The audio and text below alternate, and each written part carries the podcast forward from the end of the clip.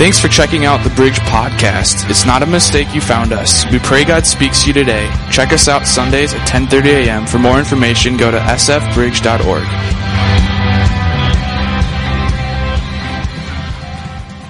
Let me ask you this question. If you don't know anything about the book of Hosea, we're going to get you on board today. But let me ask you this question. Why would God command one of his prophets in the Old Testament to marry a prostitute? If you don't know the story, that's what he does. He tells Hosea, he says, hey, go marry a lady and as a prostitute and marry her. Why in the world would God do this? I mean, this is like, the, this is crazy. This is not the most uh, talked about book in all scripture uh, on a Sunday morning in church. It's really risque. There's a lot of adultery going on. There's a lot of fornication going on. There's a lot of sex going on. There's a lot of stuff within this book where you're going, this is in the, this is like rated PG 13 to R, okay? With what's happening. And so you got to look at this and go, what is it that God is really trying to speak to us and to his people? And so to marry a prostitute biblically is an immoral act. So God's telling somebody to go do an immoral act. That's the God you and I serve. The book describes this unfailing, crazy love for, for a people that have been unfaithful to Him. Now we're going to get relevant really quick this morning. How many of you have ever been unfaithful to Him? I have. I haven't been perfect in my life, I'll tell you that right now. But there's these two crazy parallel parts. One is that Hosea, and he has this troubled relationship. Okay, this troubled marriage. And then the second, that's totally paralleled, is that marriage parallels God's relationship with Israel. If that makes sense, say yeah. Okay. If that doesn't make sense, it'll make sense in a moment. Hosea is the first of these 12 books, and they're called the minor prophets because they're not as important as the other prophets, right?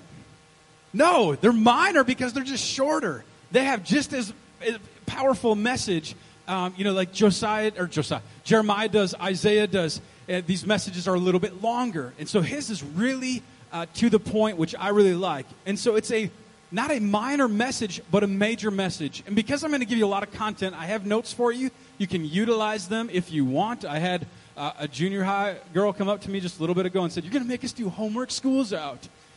not making you. It's there if you would like. If you make a paper airplane out of it, I don't care. But uh, just allow God to speak to you through this. And so you'll see this. And if, if you miss something, because I'm going to go a little bit quick this morning, so we're going to do communion here in a little bit. And I have a lot of content.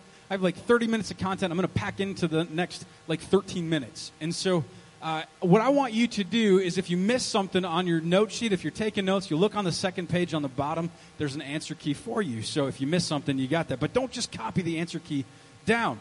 So there's three different aspects of the book of Hosea. The first one, say it with me, is historical. Historical. So this whole book is about the demise of Israel, okay? So it's it's basically now we're let's just keep it real. It's basically what happens when a country decides to try to do it their own way outside of God's perfect covenant. Can, can we relate? No, our country, man, just, we're just on our principles all the time. We're, we're following God's ways all the time. You know, I mean, both the Republican Party and the Democratic Party, man, they're just in unison. Right. Right. Everybody in our in our you know churches are all growing across America. You actually have a deficit of 1,500 churches closing every single month right now in America. Okay? Greatest religion growing right now is the Muslim, Muslim growing daily. Okay?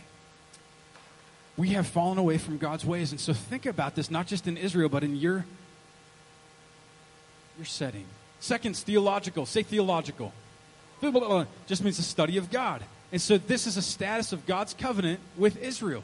God promised to be their people. And yet their people's not being God's people. They're falling away. Third, say practical. I like the practical. That's my favorite part. Practical, it's dangers of spiritual adultery. And all spiritual adultery is, is like if you and I say we serve Jesus, but yet fishing's more important. Or we serve Jesus, but yet eating's more important. Or we serve Jesus, yet money's more important. Those things are our spiritual idols. And so we have this adultery thing going on, and that's the whole book. And so it starts off kind of dicey, but just stay with me, okay? Because the next two weeks are going to be really dicey, and then it's going to change here in a, a couple weeks, and you're going to see the hope restored. If you can't wait, just read ahead, okay? It'll be good. It'll be good. So we're going to read whole, verses 1, all right, all the way to verses 11 here in chapter 1. So if you have the YouVersion app or you have a Bible, read with me. Otherwise, I'll toss it on the screen. But next week, man, bring something with you so you can even make notes if you want. And even the U YouVersion allows you to make notes. Here we go. The word of the Lord that came to Hosea, son of Beeri, during the reigns of Uzziah, Jotham, Ahaz, and Hezekiah, kings of Judah, and during the reign of Jeroboam, son of Joash, king of Israel. It's a lot of people. When the Lord began to speak through Hosea, the Lord said to him, Go marry a promiscuous woman or prostitute and have children with her. For like an adulterous wife, this land is guilty of unfaithfulness to the Lord. Oh, snap, that's my addition. Verse 3. So he married Gomer. Stop. If any of you, any of you, any of your friends, your relatives, any of you name your daughter Gomer, I won't dedicate her here at the church. Okay, I'm just moving on. All right. Mary Gomer, daughter of Diblaim, and she conceived and bore him a son. The Lord said to Hosea, Call him Jezreel, because I will soon punish the house of Jehu for the massacre at Jezreel. We'll talk about what that is. And I will put an end to the kingdom of Israel. This is just like so full of light and fluffy stuff, isn't it? In that day, I will break Israel's bow in the valley of Jezreel. Gomer conceived again and gave birth to a daughter. Then the Lord said to Hosea, Call her Lo Ruhamah, which means not loved, for I will no longer show love to Israel that I should at all forgive them. Yet I will show love to Judah, and I will save them, not by bow, sword, or battle, or by horses and horsemen, but I, the Lord their God, will save them.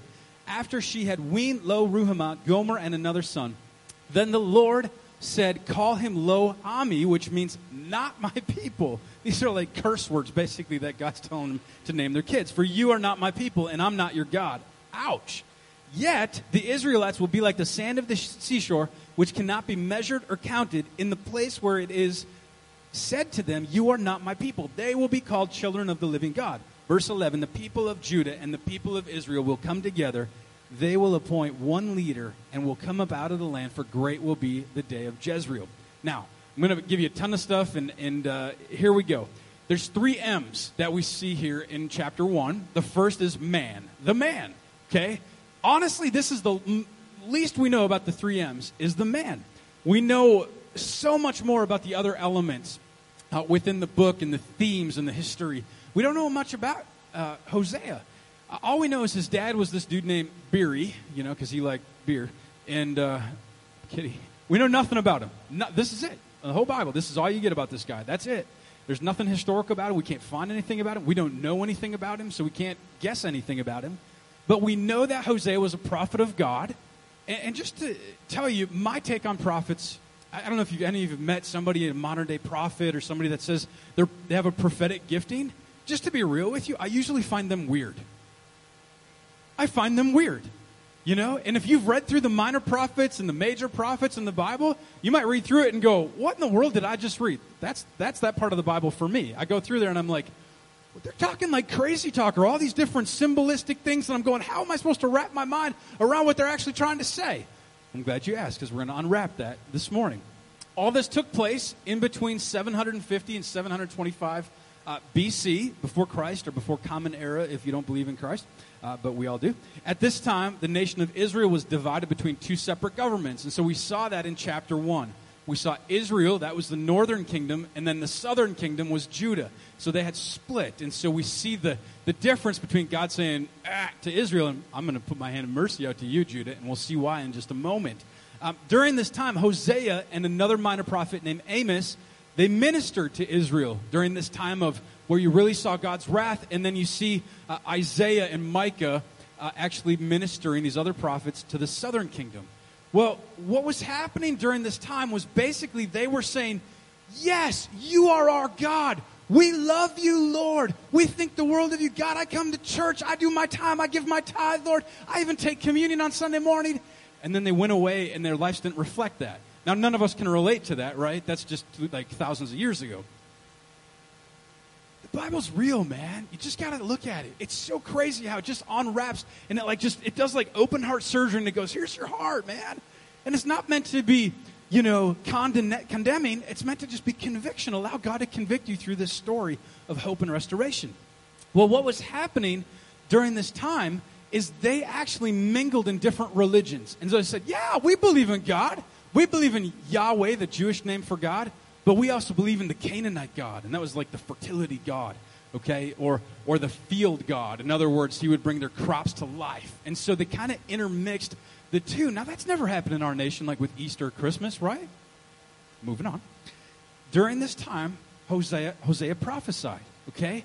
His very name means, this is on your notes, his very name means salvation. Are you kidding me? Who else do we know whose name means salvation in all of the New Testament? Come on, shout it out, somebody. Yeah. His name was a glimmer of hope in the midst of this message of destruction. How many, I don't care where you're at in life, there's always hope with Jesus. There is. You might, oh, Pastor Chris, I've lost hope. I've given up. You don't know what's happened, and I, I can't get back what's done or happened to me. Yeah, you're right. But that doesn't mean that Jesus is any less faithful. He's there as a constant. First M is the man. The second M is the marriage. I know I'm going quick, so stay with me this morning. The second M is the marriage. So why? Why in the world would God tell somebody to do this? Man, I just can't wait. I hope this week none of you come up to my office and be like, you know, Pastor Chris, you know, I was on Facebook and there was this single site and, you know, she's promiscuous. I think God's telling me to marry her. I'm going to tell you no, okay? Let's just get that out of the way right now. This is in context of what God was doing through his judgment. If God's calling you to judge all of America, then we'll talk. But I, uh, let's just take it one day at a time. Um, his marriage was to symbolize God's relationship with adulterous Israel. And so Hosea's painful marriage would be this symbol to the nation of Israel of basically their sin against God. They would have seen that. So the Israelites that had fallen away or had kind of intermixed this Canaanite religion would have looked at God and they would have been like, or looked at Hosea and said, I get what you're doing here. I, I understand. They would have felt convicted. Like, oh my goodness, okay? It, it would have been just, it would been like Billy Graham before he passed marrying somebody like this. That's how it would have been for us. They were like, oh my gosh, look what's happening here. He marries Gomer, and there's this debate if she was a prostitute prior to marriage or only after. I don't know that it matters, uh, but we don't know what kind of prostitute. Uh, and this is in your notes too. She could have been one that, like we think of today, or she could have been a cultic one in the fertility religion of Baal. Uh, Baal was the fertility god of the Canaanites. And we get a holiday today that still is influenced by Baal. Do you know what it is? It's Easter. It's Easter. Where do you think all the fertility stuff, all the rabbits came from? You know? You know, I used to think that was like a Catholic Church symbolism thing because they don't believe in birth control. And, you know, come on, that's funny, all right? And, you know, or, or on the other side, I used to think like, like, well, it's just all fun and games, you know, it's all peeps. Well, bunny rabbits and all that are cutesy and, and the Easter eggs, but it's all about the fertility god. It's all about Baal. That's where it came from, and it's got intermixed. Now, Christianity has come and kind of taken a bigger part of that. Uh, we utilize it for God's good. Today and weeks ahead, though, you're going to see just this application so much in the American church and our society today. If you're with me, say yeah. Okay, I'm going quick. I know. Last one, last M is the message. And I'm going to have the worship team come up uh, at uh, 5 till this morning. A message of restoration, but you have to get through the whole book to see this message. Don't stop at the end. Of, don't get to the end and go, I can't believe that's in the Bible. I'm never coming back to church. Just stay with it, okay? I can't unpack. I don't want to give away all the all the real good that comes through this story. Okay. Um, next week you're even going to see more judgment, and you're going to be like, "Man, this is kind of dire straits." You got to hold out. Like, let it just be a cliffhanger to what happens within the story. And so, this message of restoration that happens, we see through the names of his children. But unless you know Hebrew, you're not going to catch it. Okay, so it's kind of a name play on these words. And his first uh, his first son's name was Jezreel, okay? Means God sows or God plants. Okay, Jezreel was a place that his son was named after. And in this valley, uh, King Jehu of Israel, he slaughtered thousands of people. And so basically, what God was saying is he was going to judge Israel in the northern kingdom and destroy them all. Okay, God sows, God plants. Well, I'm done with that, is what God was saying to them. And unless you know Hebrew, it wouldn't make sense to us. But to bring it into today's application, it would kind of be like if, if you had a child, and we have like tons of pregnant people in the pregnant women, not people, uh, within our church. It would be like one of them saying, you know what, I'm thinking about naming my child 9 11. Or I'm thinking about naming my child Pearl Harbor. That's what it would be like. That's what it would be like. The second one is Lo Ruhamah, which means no mercy. no mercy. Prediction that God will save Judah but not Israel. And it says this in 2 Kings chapter 19, verse 35. That night the angel of the Lord went out and put to death 185,000 in the Assyrian camp. When the people got up the next morning, there were all the dead bodies. It's a prophecy of this happening. Okay, it's a prophecy that this, no mercy. We're going to let this just take place. The third is lo ami, meaning no people. No people. So if you remember back in Exodus chapter 6, verse 7, it's a verse that maybe you've heard before, and it goes like this. It says, You will be my people, and I will be your I'll be you will be my people, and I will be your God. God makes this covenant promise with his people. Well, what he's doing right here, if you know Hebrew, he's turning the words completely around. Like, you're not going to see that just by reading the word, unfortunately. I don't even see that until I study it out. And I see basically what he's saying is he's going, You will no longer be my people, lo ami, okay, the name, and I will no longer be your Yahweh or your God. Like, it's done. Basically, if you're going to continue on in these ways, then I'm going to release my hand of grace and mercy on you. Then it's over, it's done with. I'm going to see you slaughtered and destroyed. Well, thanks God, that's so peaceful and delightful. I think we have to realize in our culture, we don't see it as a blessing. We see it as a curse. And like, why would God want that for us? Why does God judge us? When God's going, I just want your heart. I want you to realize how much I absolutely am in crazy love with you and want your heart. God will take no other position than center or first on our heart. That's the only one that He'll take. That's it. That's the God in whom we serve. So he says this in Hosea 2 1. I want to just give you one part of this chapter and we'll unpack the rest of chapter 2 next week. It says this in verse 1. This is the NIV version, which I, I usually use. Say of your brothers, my people, and of your sisters, my loved one.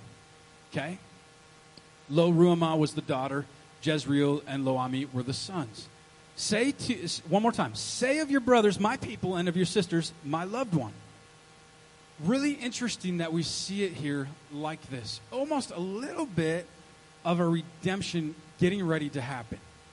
Now, what's really interesting, and unfortunately, the NIV does a horrific job right here of interpreting the Hebrew text. And so, you with me? Everybody with me?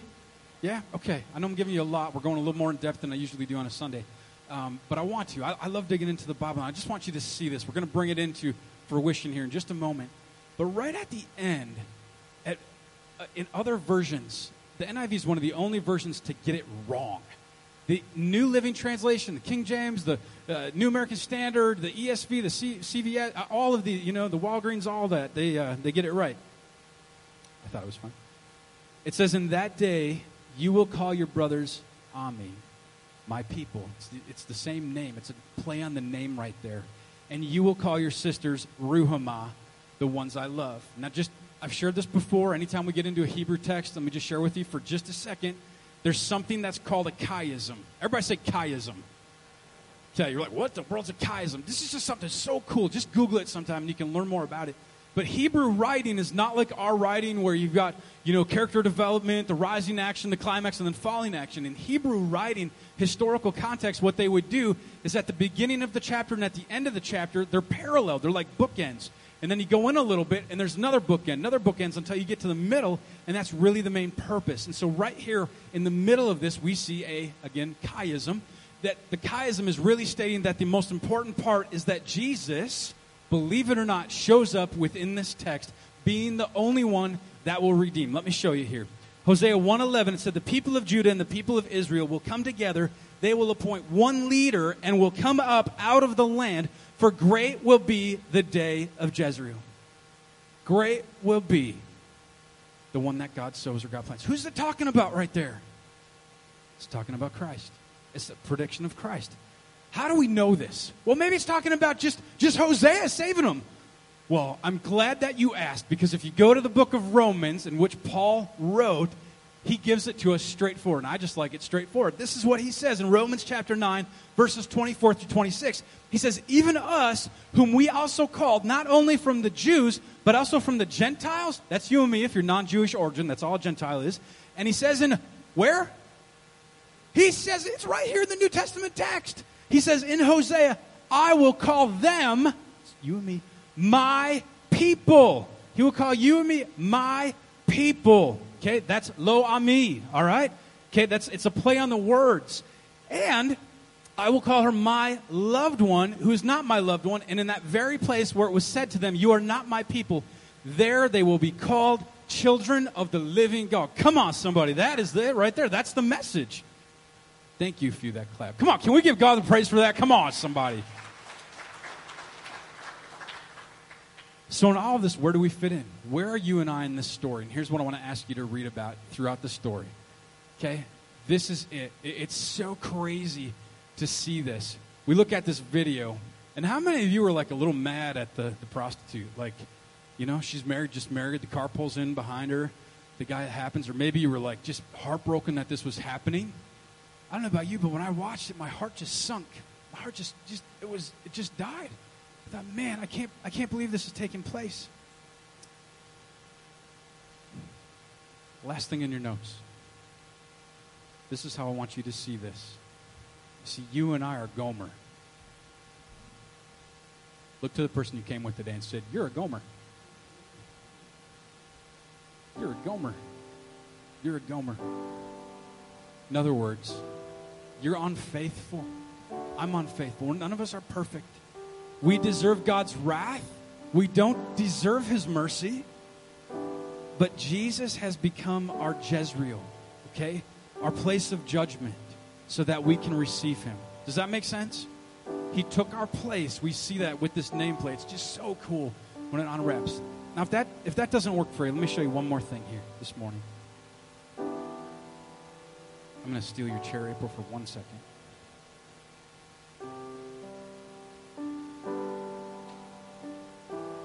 Silas, come here, bud. Come here. Give it up for my son, Si. It's